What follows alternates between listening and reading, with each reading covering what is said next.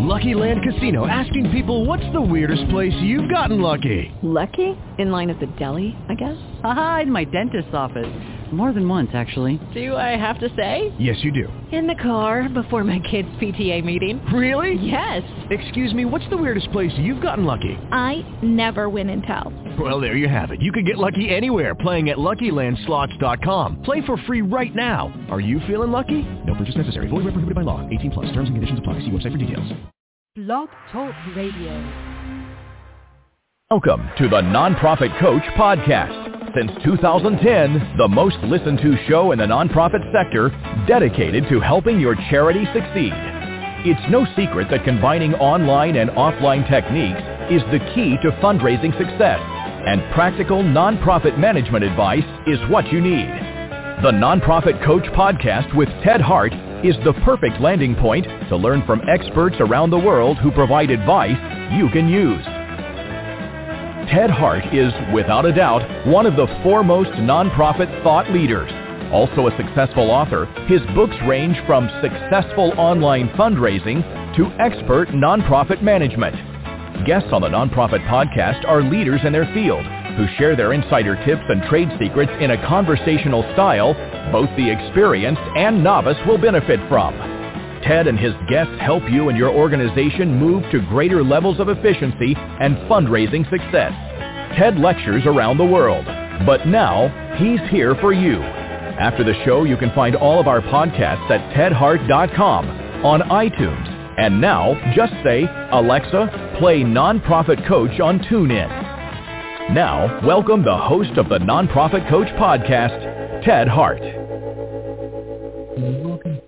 Very special edition of the Nonprofit Coach. Today, we recognize and honor and remember Simone Joyaux, world-renowned fundraiser, author, board member, partner, icon, mentor, teacher, hero, activist, and I can go on and on. The strength of this woman just lives on beyond her. She passed away on Sunday, May 2nd. We have a lot of people who want to recognize her today. And for those of you who are listening right now and you're in the green room, just stay right where you are. We're going to be recognizing everybody today. Simone was a guest on this Nonprofit Coach Podcast many times over the years. And for her last episode, she directed that the title would be Nonprofit Coach, Simone Joyaux Uncensored, Thoughtful, Inspirational Philanthropy. And I think for any of us who had the pleasure of knowing her, we certainly see that as a title that sums up her incredible career. Simone would not be censored. Simone had very strong opinions and views, and she was a very strong advocate of philanthropy. I want to start off with, I think Leah Eustace is here with us. And Leah, I know you've got some great memories of Simone, and you've worked with her partner, Tom Ahern, who really, when he heard and when I asked him if it would be all right if we put this show together, he said, absolutely, it would be wonderful and a great way to recognize Simone's life.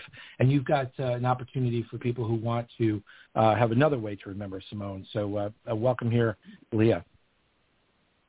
Thank you so much, Ted. You know, it's an honor to kind of be put up front here. I so appreciate it. And, you know, I'm not surprised to hear that Tom, you know, welcomed this opportunity to recognize his beloved Simone. You know, Tom's just so incredibly gracious. And so, yeah, you know, let me kind of talk about this opportunity and then just, if I may, take a minute or two to reflect on Simone and my perhaps unique relationship to her.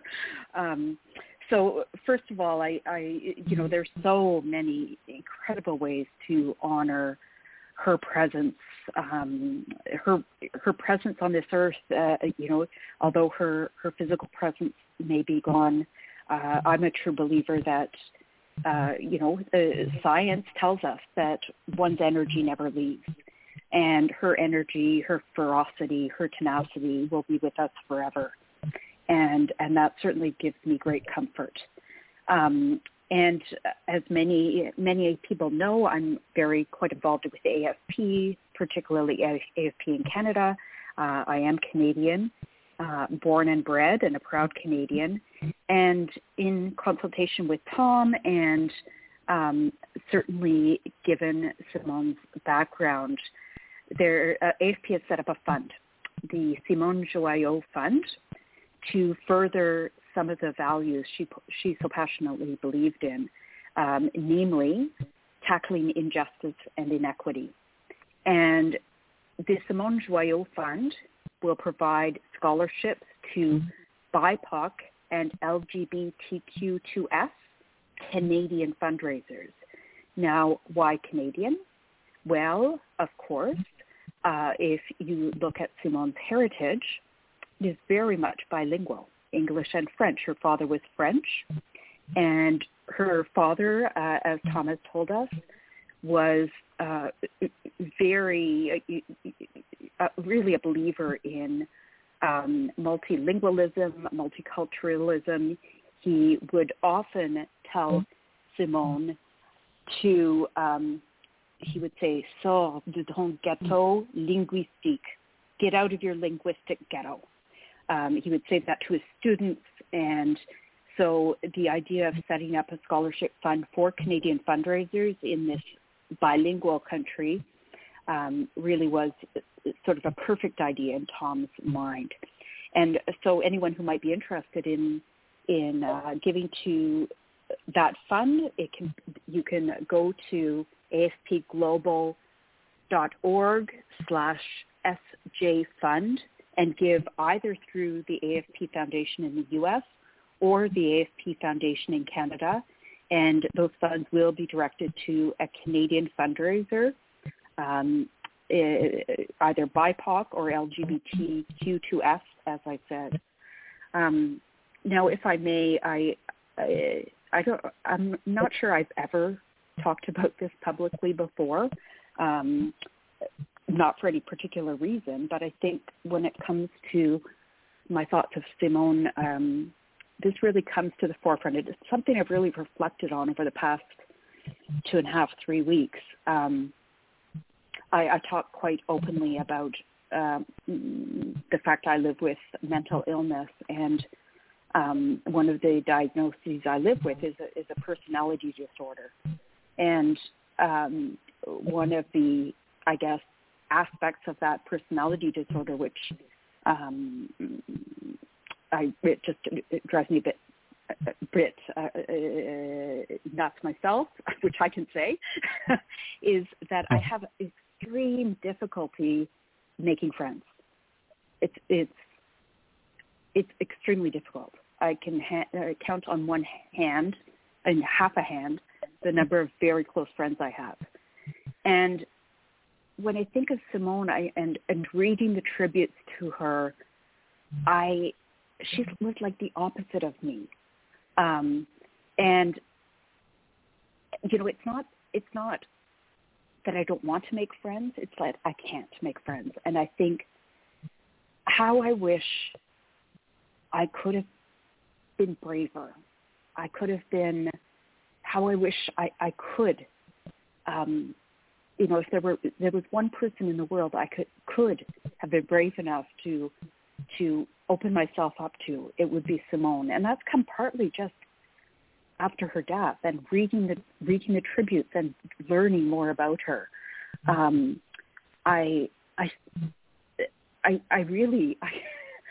think she would have changed my world, honestly. And, you know, I have regrets because I think of all the opportunities I was in her presence, feeling unworthy at this amazing woman and the energy she gave off and all these things she was that I feel I am not.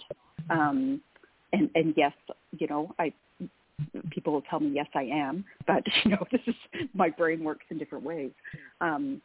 So it's a very different kind of reflection that we're likely to hear today, but it's had me thinking about her a lot in the last 2.5-3 weeks, and will have me thinking about her a lot for the rest of my life, I think. I'm in awe of her. Yeah, I just want to say thank you for sharing that, because what a wonderful tribute to anybody to find inspiration in them after they're no longer with us. Simone was unfailingly kind and could see everyone and did see everyone. And so there you have it. She's, you know, if you can take that, you've been thinking about her. She wants you to think about her, and for you to be inspired in that way.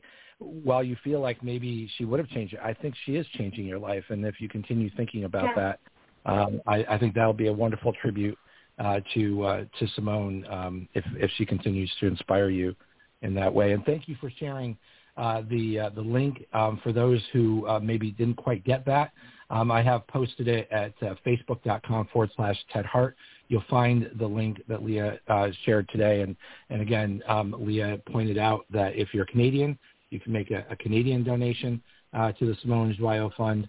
And if you're American, you can make a donation there as well. So, Leah, stay with us if you can. If you need to drop off, we understand. I'm just going to go to caller 301-537, beginning of your call. If you could just introduce yourself and tell us what you'd like to remember about Simone. If you've got the phone number 301-537, please just join us. And caller from number 949-235, if you can join us and introduce yourself and share your story. Well, good morning, Ted. This is Jim Greenfield, and I'm the 949 area code. Wonderful, Jim. Yes, of course, you and Simone had lots of opportunities to work together and know each other. Yes, we did. Beginning in the early 80s.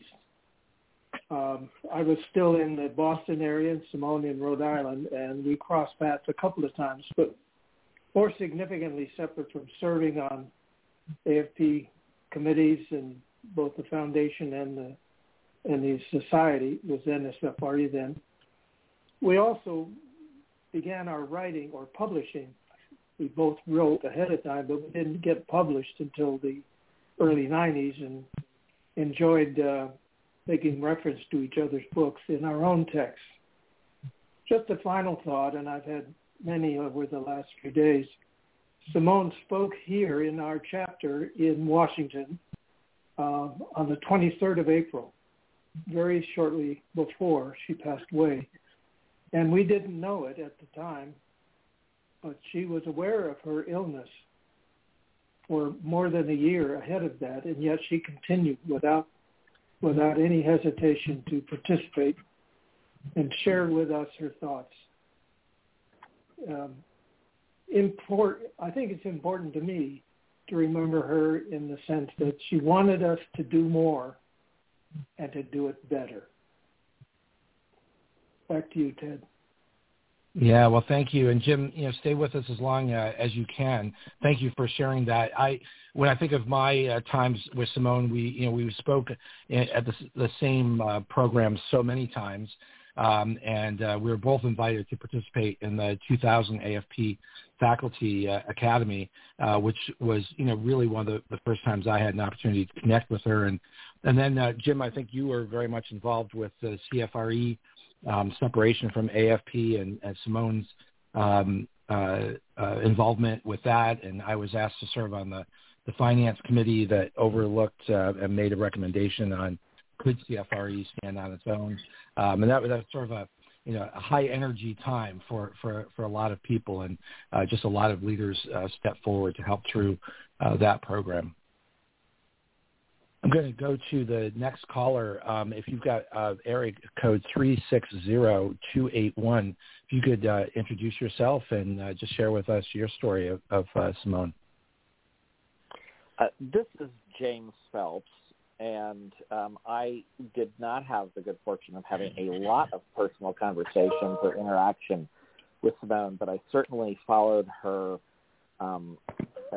any time that I saw she was speaking and I had the possibility to hear her, I did.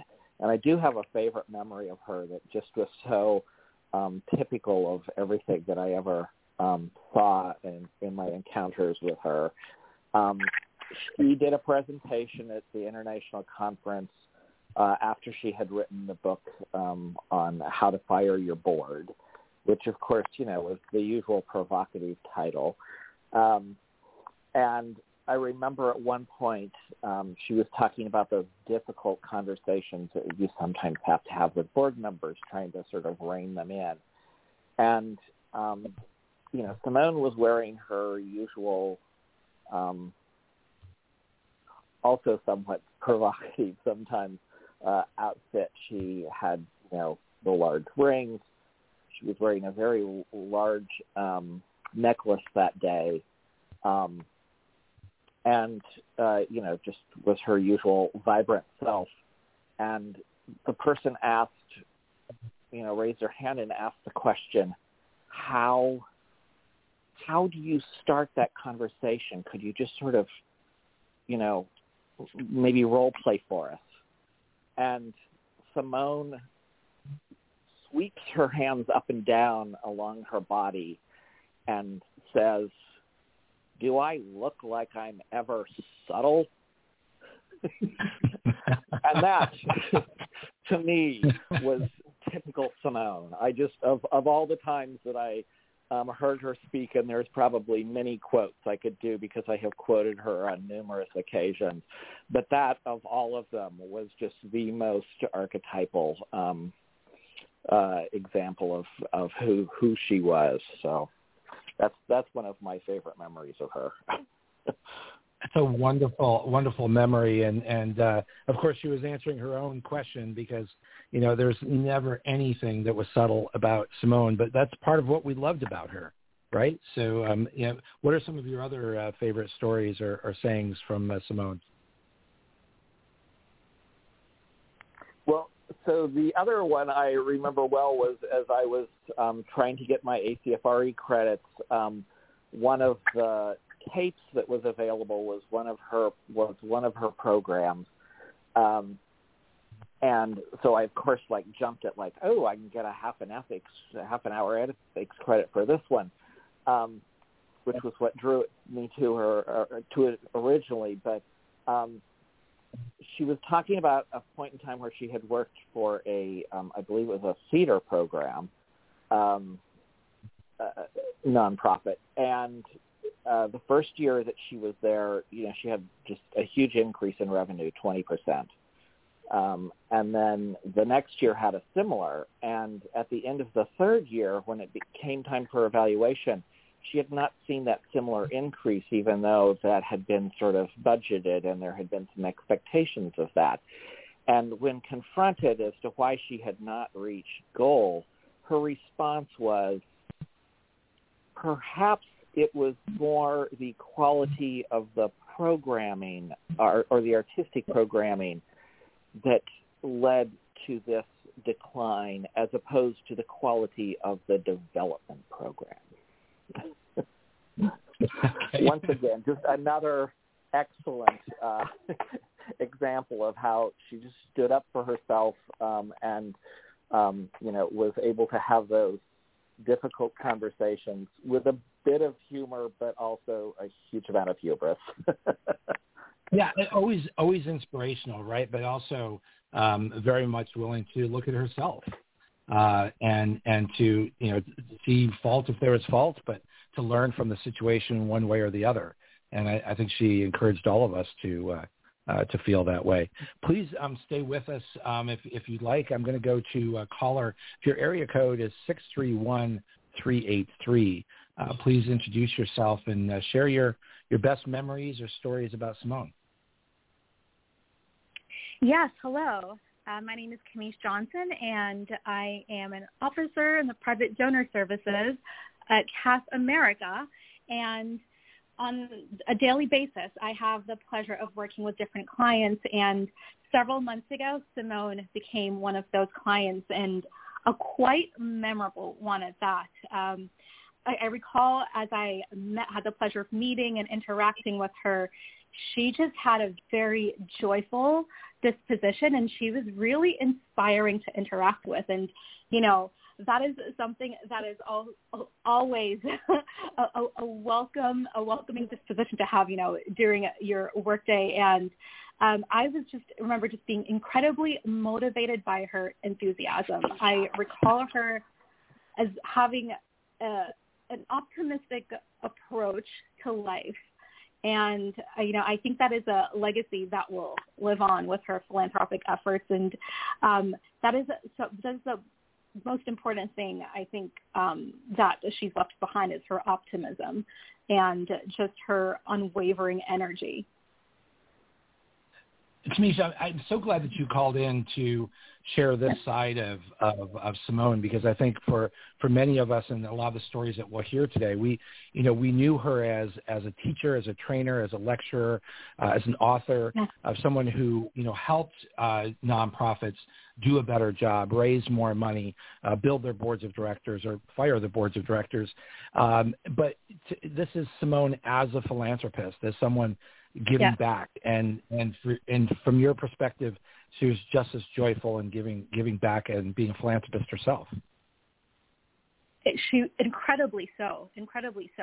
She really believed in the purpose in that she was giving towards, and that was infectious. It really is, and very inspiring. As I continue to work with this fund of hers here at CAF America, that is something that I will remember daily. That's behind all of this. That just the energy and the motivation and just really the heart that's behind the history of this fund.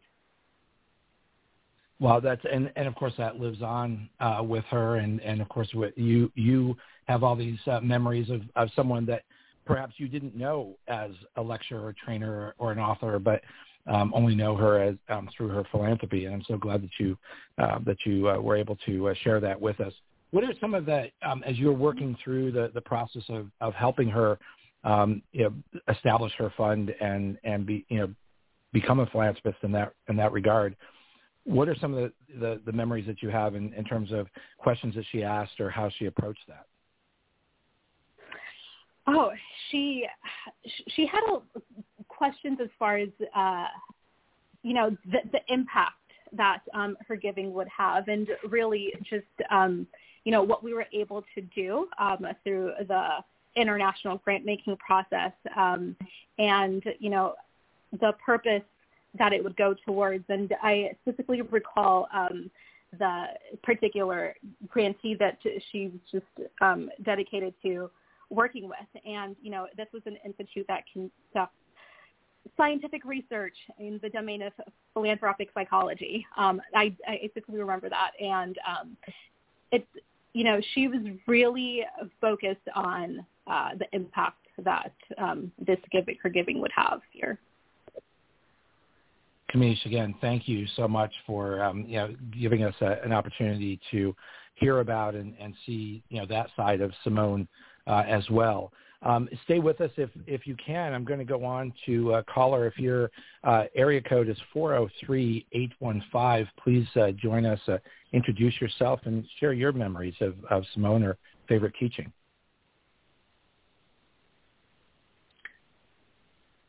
Yes, go ahead. 403-815.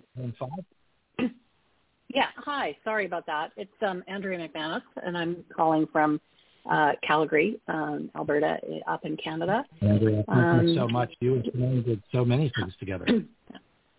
Yeah, we did for sure.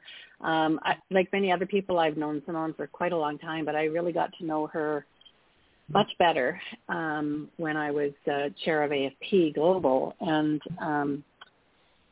I made it kind of a mission of mine to Simone wasn't happy with AFP at the time, and as you know, she was fierce in her criticisms, but also fierce in her support. And Robbie Healy and I made it a mission to bring her back on side, and we did, I think. And but one thing I came to realize about Simone, she was a person of great integrity.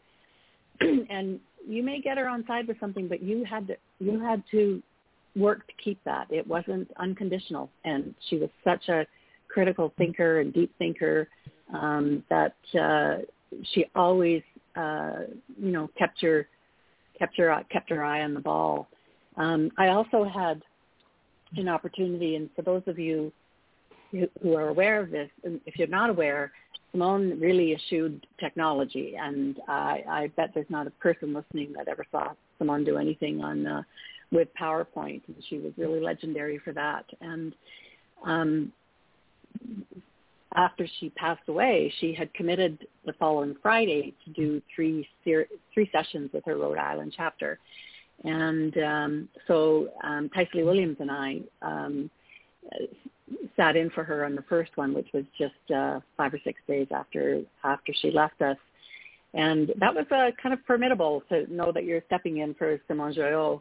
And that is a very limited time to prepare for it. It was sort of a 2-hour conversation. Well, there been a lot of the night before, I was in the audience, right?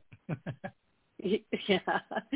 So the night before, I was going through all of her materials, and I thought, I'll just put a few things up on the PowerPoint slide just to help collect my thoughts. And then I almost immediately thought, oh my God, I better not do that. Wherever she is, she'll come down and smite me for using PowerPoint. Yeah. And so it was a tough thing to do, and there were lots of tears from the people who were in the session, but I was really honored to be able to do that, however sad it was. I think we've lost such a deep thinker in our profession, but I think we are grateful she has left also a huge amount of resources for us. She will be with us for a very, very long time. Yeah, and future generations of donors and fundraisers, will reference her for a long time. I mean, the lectures and books that mm-hmm. she's left behind is such a big treasure. I mean, how do you view that, or how should we view that as a profession to be left such a rich treasure? Oh, I think I'm not sure what Tom will do with all of that, but I would expect that he will. So much of it is on her website, and I'm sure that he will continue that. I would expect that he would, but I think so much of her stuff is timeless because it's about theory, it's about thoughtfulness, it's about intentionality, it's fundamental underpinnings. I think it will continue to underpin the way we think about what we do for a very, very long time. I think she challenges us, right? I mean, you brought up her website, so if you don't mind, Andrea, I just wanted to share a little bit from her website. I don't know how many of us have been to SimoneJoyaux.com in a while, but she says on her website, what I help you do, raise more money, build a stronger board, plan for the future, fix problems, and take advantages of opportunities, which all of that right there sums up Simone, right? But she says, she goes on to say, maybe you're a young organization, or maybe you need to develop your capacity. Maybe you're an established organization, but you've encountered some setbacks. Maybe you're a highly experienced organization looking to innovate, and maybe you're something else altogether. And then it's this final piece here that I just wanted to give to you to sort of unpack for us. I can help you as your partner, resource, and trusted advisor. And if you're worried about the cost or availability, don't be. Now, how many people say that on their website? I mean, she was in business. I mean, she was someone who wrote books and provided consulting, but her concern there was to help, to be a partner, to be a resource, and yes. If you're worried about cost, don't be. I mean, how many people do that? Not well. I mean, I think she set the standard for us in so many ways, and she really met that. I've heard people comment since her passing. Of how Simone, at the end of conferences, you could always find her with the young fundraisers. She loved talking to young fundraisers, and she would give out her phone number and her contact information, and she would, say to them, if you need to talk to someone, you can talk to me. Call me anytime. And she really met that and lived and breathed that. So yeah, she was a terrific really did. There's a famous quote that says, "We never realize the value of something in our life until it becomes a memory." So as Simone becomes a memory, what should we realize of the value? What do you think that is? Oh, I think I would say Simone was a great inspirer. She makes you. She made you want to be better. She made you want to do better. And you know, I know she made me want to be like her. So I think she was. I hear that, but I'm just wondering, what does that mean? What does that say to you? I mean, you want to be her. You want to be more like her. I mean, I think a lot of people would benefit from being more like Simone. But in your mind, what are those qualities or values that she leaves behind and sort of challenges us to step up to be?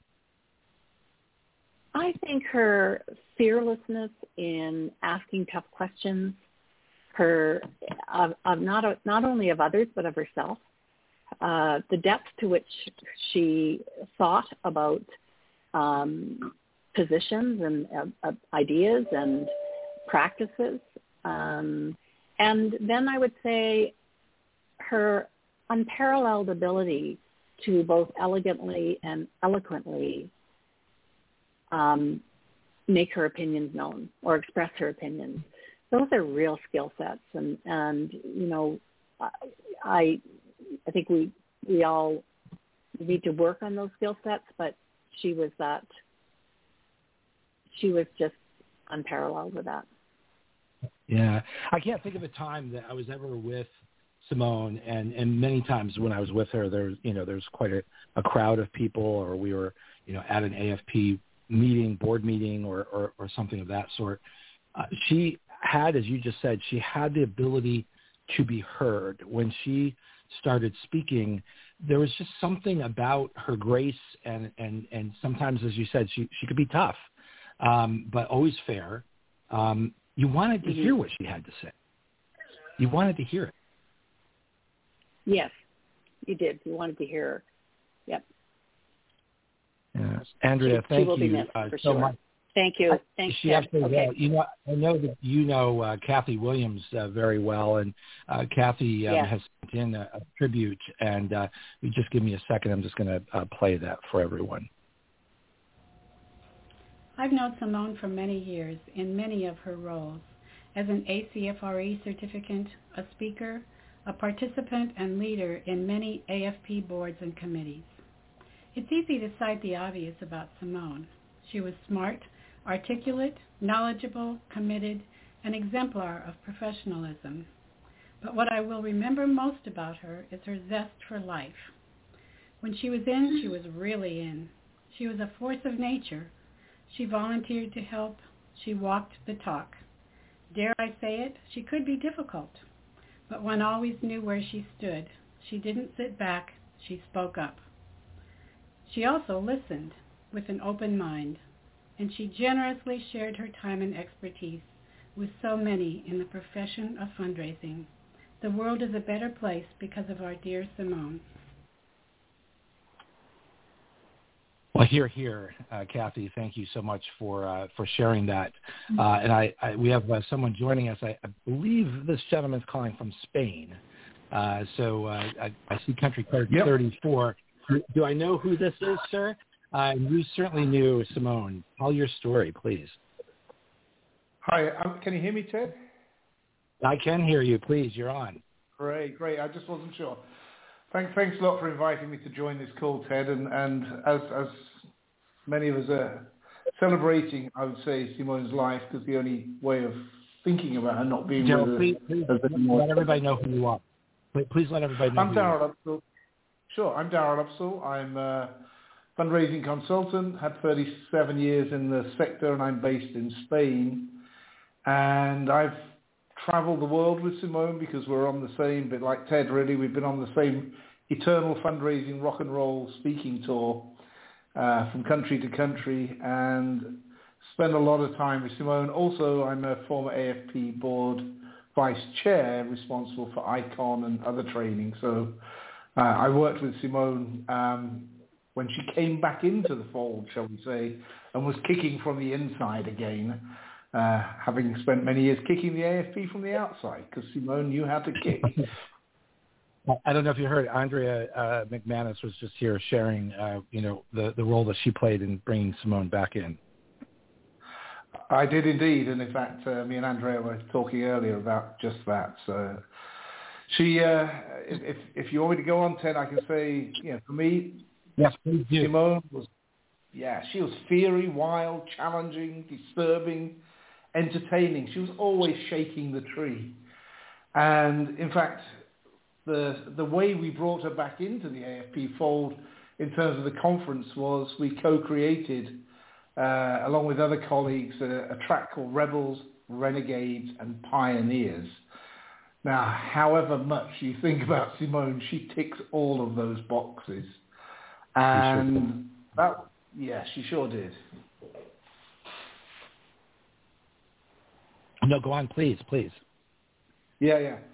And I'll just share one little personal anecdote because, we all know what a brilliant contribution Simone made to the sector, how she challenged ideas, how she wouldn't take the status quo for granted.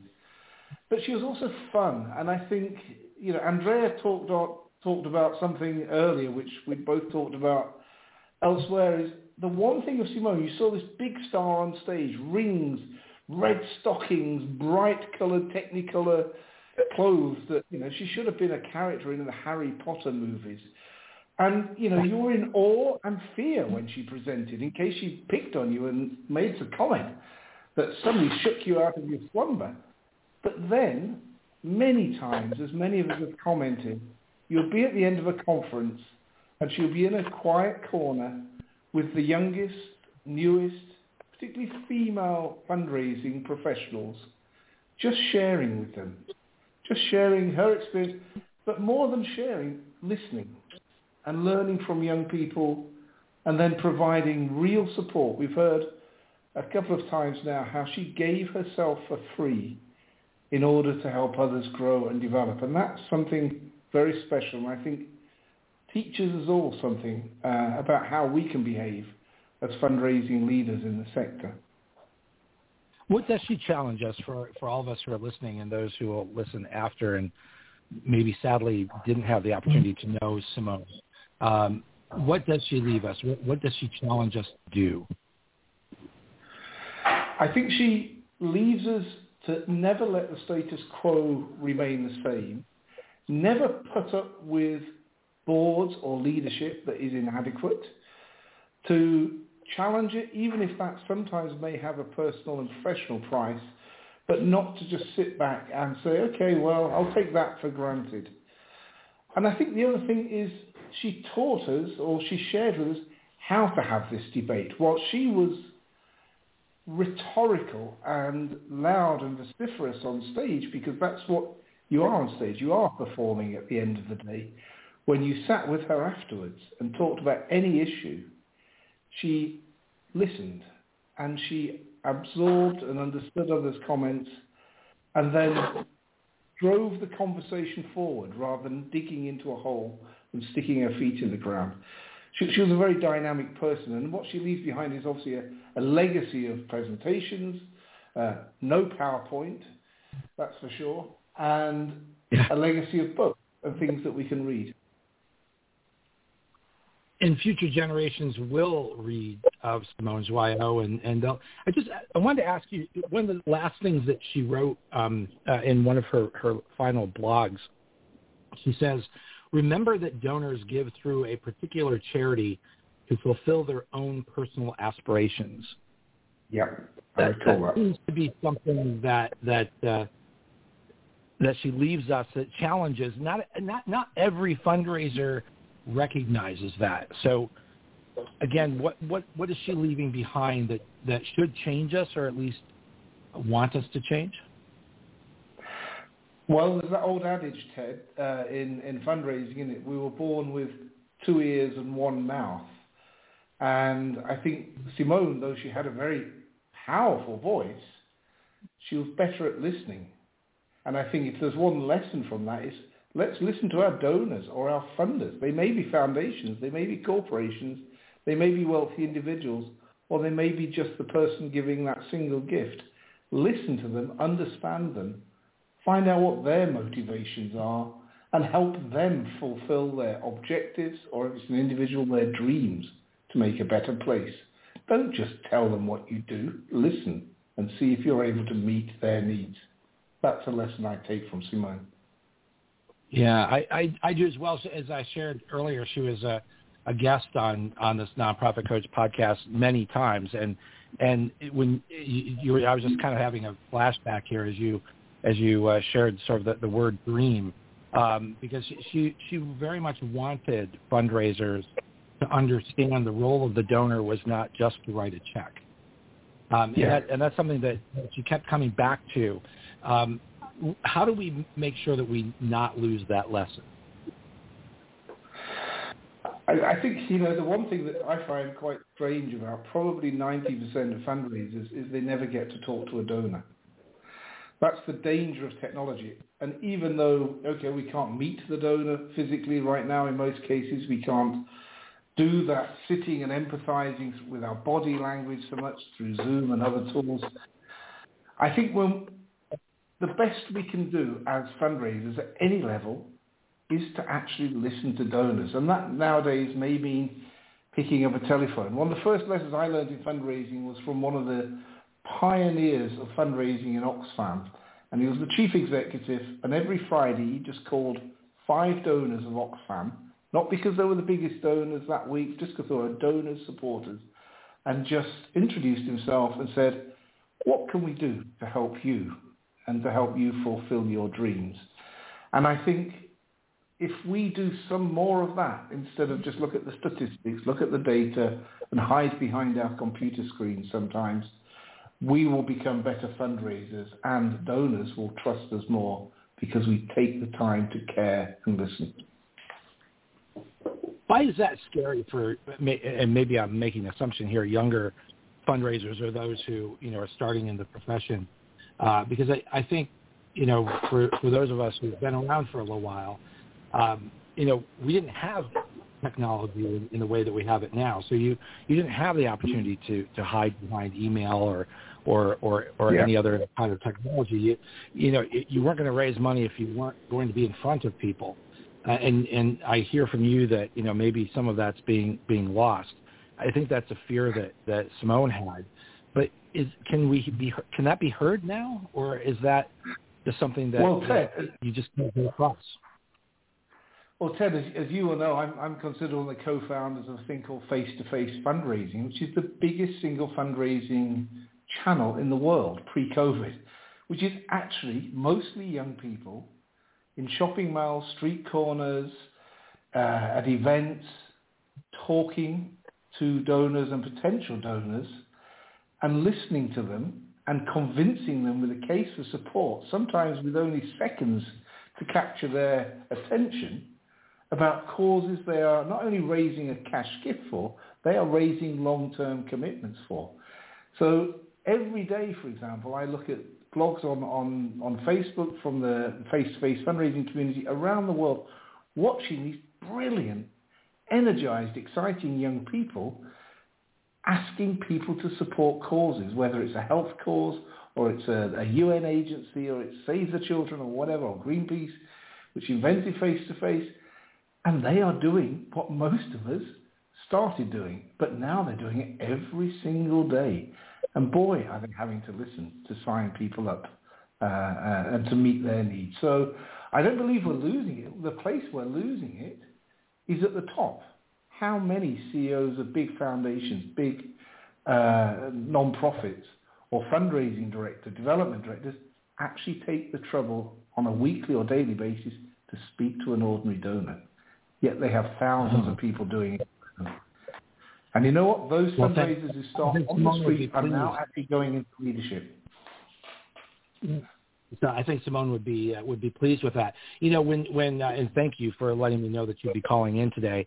When I knew that you'd be calling in, there's one thing I absolutely wanted to learn from you. Simone was very, very American. Loved her country, but she was also European. And her European roots were something that was very important to her. And I was just wondering if you had a sense of how that made her different or how that that spoke to her and made her Simone? That's a very good question, Ted. And for the listeners, you may not be aware, but Simone also had a home with Tom, her life partner, in France. They traveled extensively. They attended many European and rest of the world fundraising conferences. Indeed, my wife and her spent a wonderful time together at the Italian fundraising conference many years ago. And I think the way in which Simone drew upon that was through she read literature, which was not necessarily mainstream American Anglo-Saxon literature. She absorbed the culture of France deeply, her and Tom spending a lot of time there. And that gave her a nuance, which, again, Ted, I think you'd appreciate, is she didn't just come with her American baggage. And that's not to say American baggage is negative. When she spoke at conferences in France or Italy or in Holland or in the UK, she came with a universal or an international approach.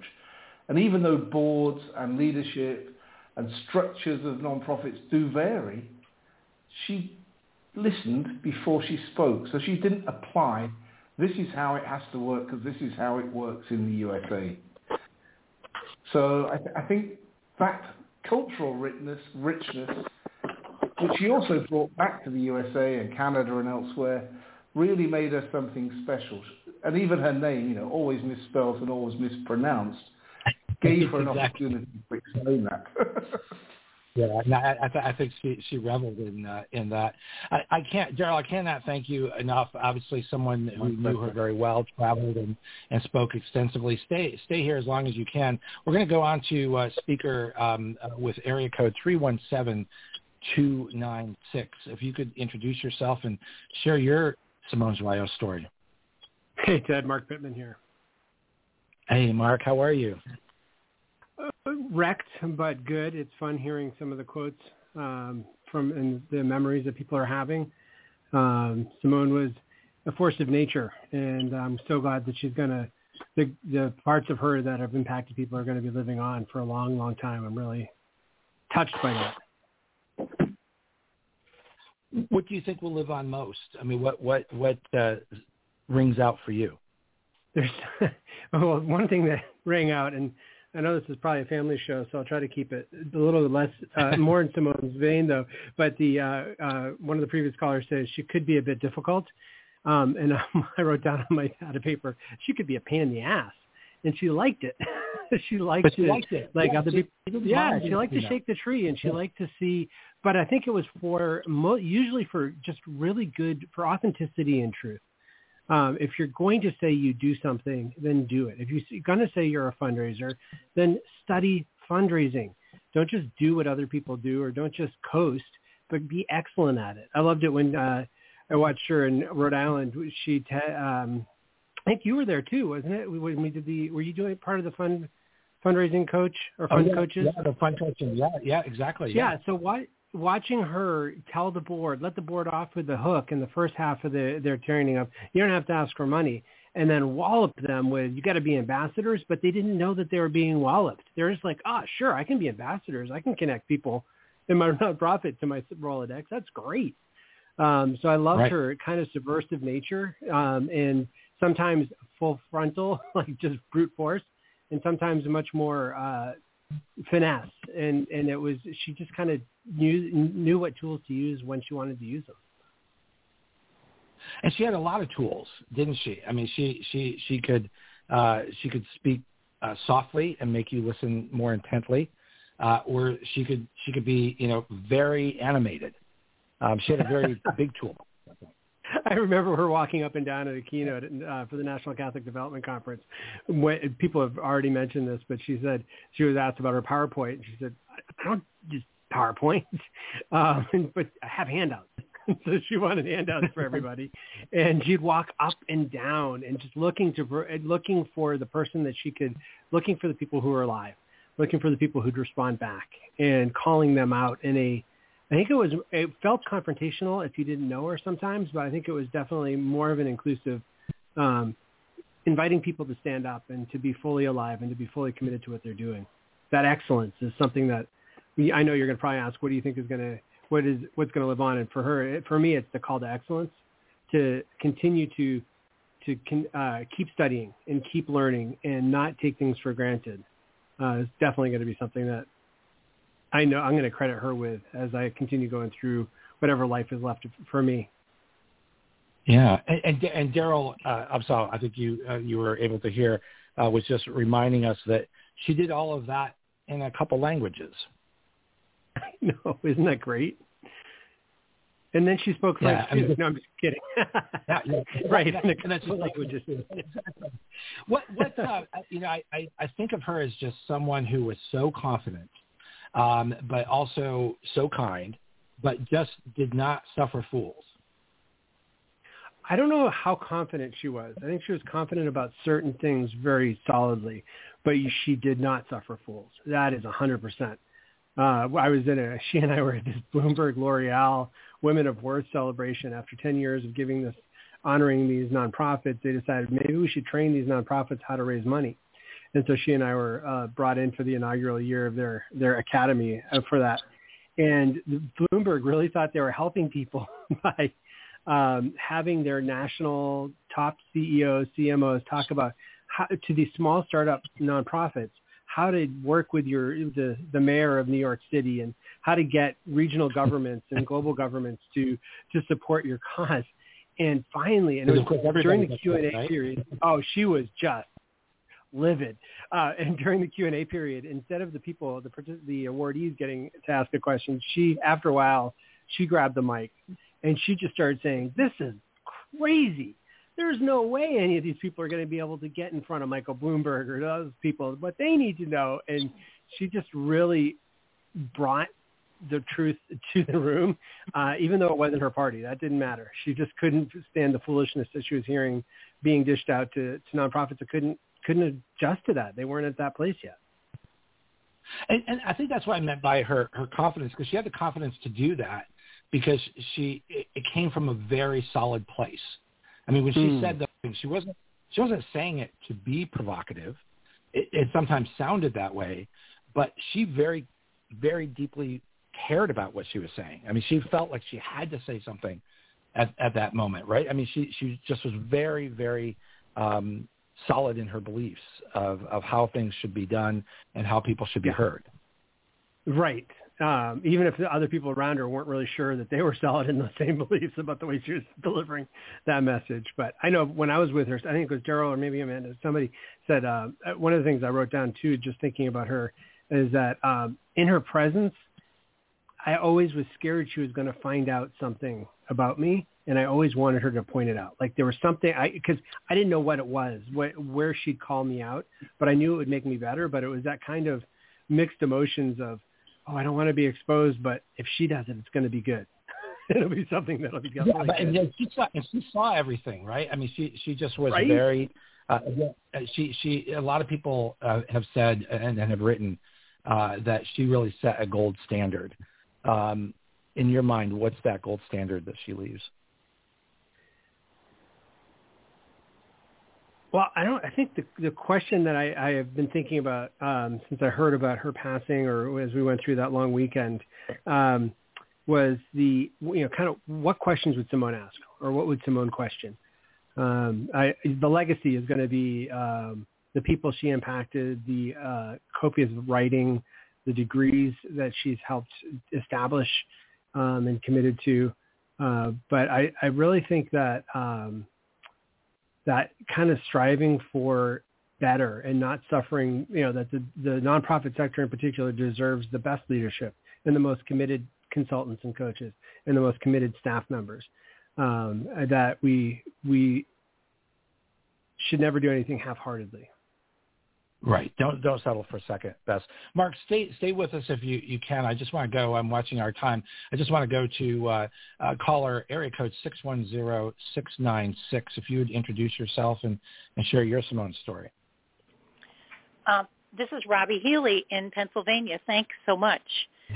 I met you and Simone in the flesh in 2000 at the AFP Faculty Academy, and I was a very new volunteer for AFP than NSFRE, I think, on the national level. And, of course, the two of you were already pillars to be in awe of if you were me. And I think one of the things that we learned at that faculty academy was that adults question everything as part of their learning style. And it's good that we talked about that, because she did.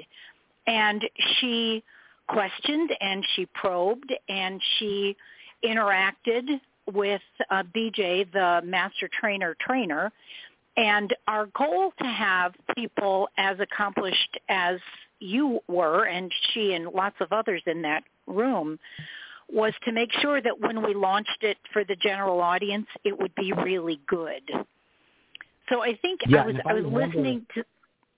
I'm sorry, go ahead. Yeah, Robbie, I just want to say, if I remember correctly, and correct me if I'm wrong, that was 2000 that we were there together. But if I remember correctly, the first half, she sort of sat there and she listened and she evaluated, and she decided it wasn't good enough.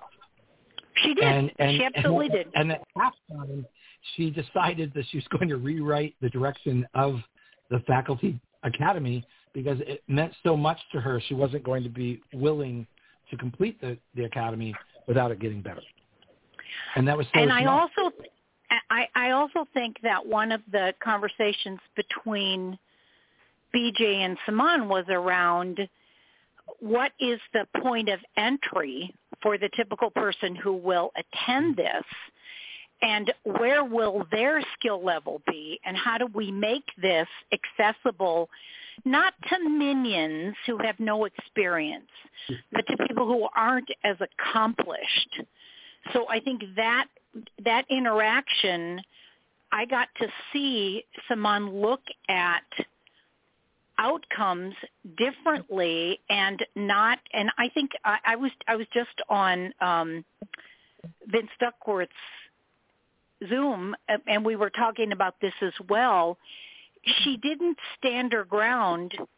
She made a very important point, but she was willing to consider other points of view. So I agree with you completely. The idea that we need to look at making this the best it can be, but also think about not everyone will be as an accomplished trainer as you and Simone and Barbara Levy, all those people who were already at the zenith of skills. But I think that the lesson I took from that was her complete and total intolerance of incompetence. And right. I think that's... No, go ahead. I'm sorry? I think that's what led her to write books like Firing Lousy Board Members, Why Would You Tolerate That? Why Would You Allow That to Interfere with Your Mission? So I think that, for me, is the essence of her. Not to be provocative without some absolute amazing vision of what could be instead of what is. Yeah, always. I think, Mark, are you still with us? I am. Yeah. Yeah, because we were talking about. I just we'll wrap up here with the three of us sort of wrapping up here. But you know that same concept of not suffering fools and really that gold standard. I mean, we kind of come back to those points, right? I mean, Robbie and Mark, I just wanted to ask you both to sort of think about that. Yeah, Robbie, I was laughing with what you were saying because you're so right on. Not suffering incompetence, and that was great. Thank you for sharing that. I don't think she was edgy for the sake of being edgy. I think she was edgy for the sake of not barely moving the needle, but getting people to realize the needle was in the wrong place. Wow, what a great way to we're just coming down to the end of our celebration of Simone Joyaux. So I'm just going to ask Robbie one last thought that we all need to take away. Don't let her down by giving up the mantle that she handed us. There you go. And Mark, how about your thoughts? What do we need to make sure that we take away from the incredible life and work of Simone Joyaux? I love what Robbie said. Let's let's all commit to growing and to constant, lifelong growing. And I love the story Robbie shared about who are the people that are coming to this. So really listening to the people we're trying to communicate to or for, and do that with excellence. I want to thank you both for helping me wrap up just an incredible assembly of great memories of Simone Joyaux. And everyone, please go out there and be more like Simone. You've been listening to the Nonprofit Coach Podcast with Ted Hart. Tell all your friends to check out our production schedule and download our iPod and iPad-friendly podcasts at tedhart.com. Thanks for listening to the Nonprofit Coach.